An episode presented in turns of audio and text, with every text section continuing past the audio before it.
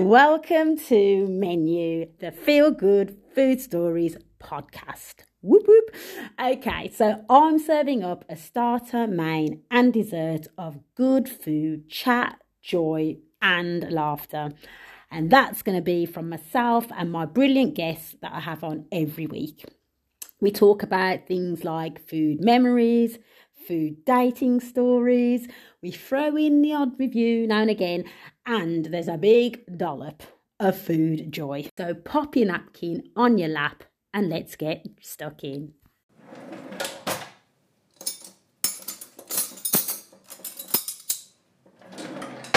It's January, it's 2023. Okay. Um, have we got all the crappy New Year's resolutions out the way? Because they don't last. You're lucky if they last a week, aren't you? I just think, do you know what? Do your lists, say what you want to achieve for the year. I'm all about that. I do that myself and just get on with it. Do you know what I mean? That's my thing. Get on with it. I don't want to hear that this, that, and the other. Just get on and do. That's my motto. That's what I do. All right. Bit of sage, slightly stern advice for you there.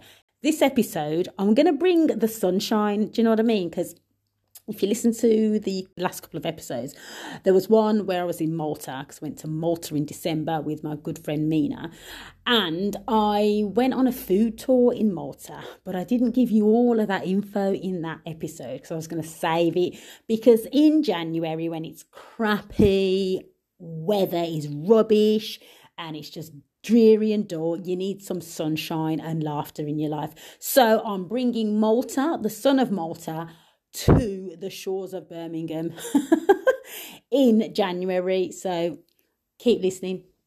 Loved Malta, loved the people, loved the food. Oh, wow. I'm just going to tell you loads of food stuff. It's going to come out in, in this podcast. Loads of food stuff from Malta. Like, honestly, the cuisine is just different. Like, Malta is a mix of Arabic, French, English, and Italian madness. Just a madness of a mix, but it works. It works so well because you can get all these different types of food and they taste sensational. So I'm in Parliament Square in Malta and I'm waiting on a food tour. Yeah, food tour. There's just Elvis blaring out everywhere. As you can probably hear, it's probably drowning me out. But yeah, so we're in the group and we're going to get ready to go. I'll keep you posted. Okay, had my first bite and it was, oh, it was like a pastry with peas, but it tasted like samosa. It was great. I love it. Okay, I've just had a sip of this coffee. Coffee which has ouzo in it. It's very full on. Very full on, and I'm going to taste a bit of cake. I'm doing a podcast, so food podcast. You can talk, it's all good. Yeah, okay. Mm. See if you want more. Anyone wants more? Mm. Mm. The honey cake's nice. I'm laughing at my own thing. Mm. Yeah, very nice. The coffee is full on, but the honey cake's nice. Mm. Okay. Okay, just did a quick one on the coffee, just to elaborate on that. So, it was a very strong coffee. It had cloves in it, and then she put like ouzo in it. It was full on. It was full on, but I did try it. And then we had honey cake, which was nice but kind of dry. Yeah, no honey. Yeah, it was mm, it was all right, but it was a bit dry. But it did look like a fig roll. I thought it was a fig roll actually. Oh, we keep walking.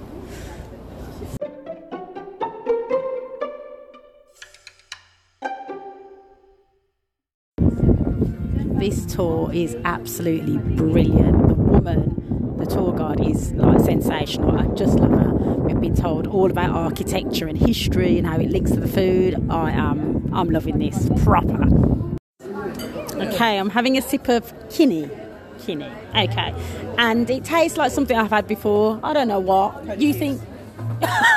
Meena thinks it's cola cubes. What's your name again? Sorry. Lilia. Lilia, what do you think it tastes?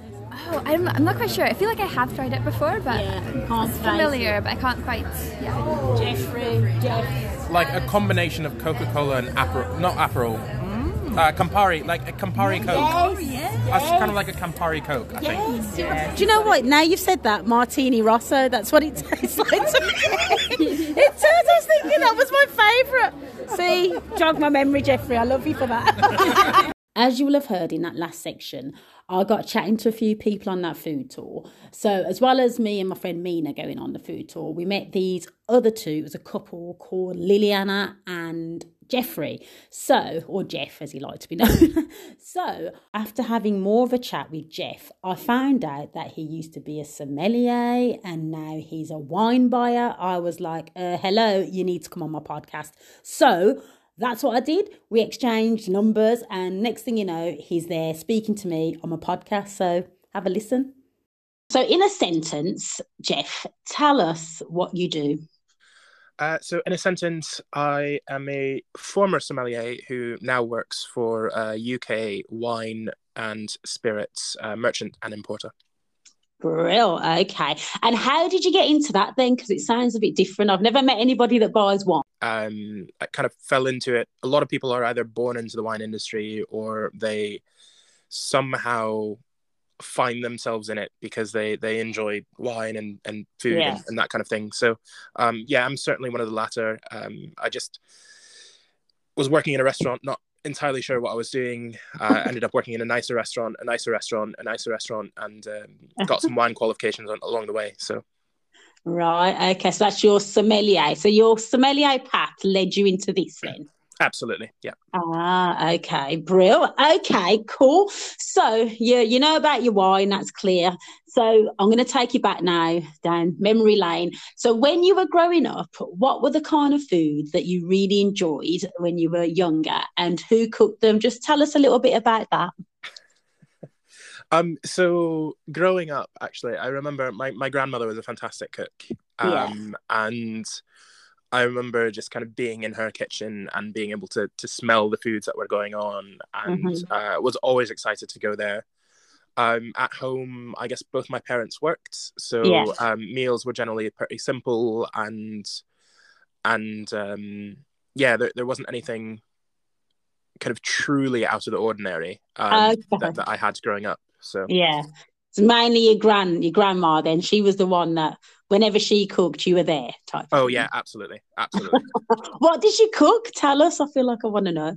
um, so yeah, a, a lot of kind of lentils and and. I mean it's it's just kind of classic home style cooking. There wasn't anything Yeah. too um, not not anything too exotic. Um, Yeah. it, it was all yeah, very kind of classic, you know, But British done well. American, yeah, Yeah. just just good quality home home cooked food. Brill. Okay. So, okay. So I'm guessing if you love your wine and if you love food, similar to me, although not so much on the wine, I need to get into this wine thing. So you might need to help me on that, because I just drink rosé and my friend just hates me. But I'm like, I don't mind a rosé, but I am trying to change my palate. I'm trying to get into a bit of a drier wine because some of these sweet ones are even a bit too sweet for me. But when you go out, yeah, restaurants and stuff, are there any things that kind of get on your nerves? Like, is there anything that makes you think, oh God, you know? Uh, yeah, I think absolutely loads. Um, one of my previous roles was at um, kind of a three Michelin star restaurant, and obviously Yeah. there, um, everything is incredibly focused, whether it be on the service, whether it be kind of attention to detail when it comes to the foods. Um, uh, because I'm not a chef, I can't Yeah. really comment too much on the kitchen side of things. Yeah. Though uh, everybody knows a good meal when they have one. Um but uh yeah certainly for me um i'm not sure i can I, I, I certainly enjoy restaurants still but i enjoy them in a very different way in which you know Ah. i'm paying attention to absolutely everything. You know how how are the staff moving around uh, putting things down picking things up? How is it presented? How is it served yeah. um, so yeah i could i could give you a list of about probably 50 things that that uh, get on my nerves a little bit Actually, it's funny because when I speak to people that work in like the industry, they all, a lot of them say things like that. And I think, gosh, do you, do you just switch off? Can you ever really switch off or not? Do you think like you just can't go and sit down and go, right, I'm going to eat my dinner and that's that? is there always something that you're looking around thinking, hmm, hmm? Uh, yeah, but I'm. I mean, obviously, being a wine person as well, that kind of helps to switch off a bit. I think after the fourth or fifth bottle of the evening, you stop noticing details. So, fourth or fifth of the evening. Wow, you are a wine person. I love it. I need to go out with you. Clearly, wow.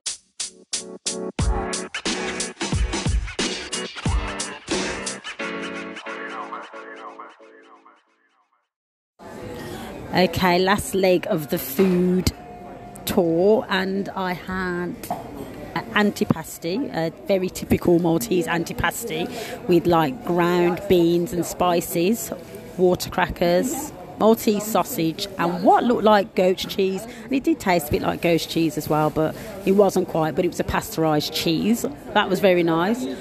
Um, and then to top it off, I had like a deep fried ravioli with ricotta in the middle, and then there was this tomato sauce, which was next level, proper, like just tasty, just proper tasty. And you had to dip it in and eat it.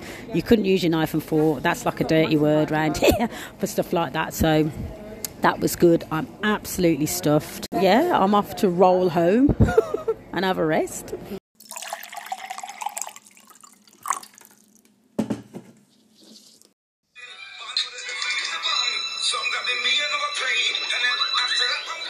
Thanks for listening and get involved. You can like, comment, and follow me on the socials. I'm on Twitter. I'm at Craven K7. That's C R A V E N K7. I'm also on Instagram and I'm Craven K7 on there. And if you want to listen to this weekly, I know you do, what you'll need to do is you need to follow me. Follow me on Spotify, Apple, Anchor, or Google Podcasts and you'll get notified every week and then you can get your teeth into more menu. Also, I suggest you share this with your good friends and your family because they will not want to miss out either. So why not do that while you're there? do it. All right then, that's me. Thanks for listening. Bye.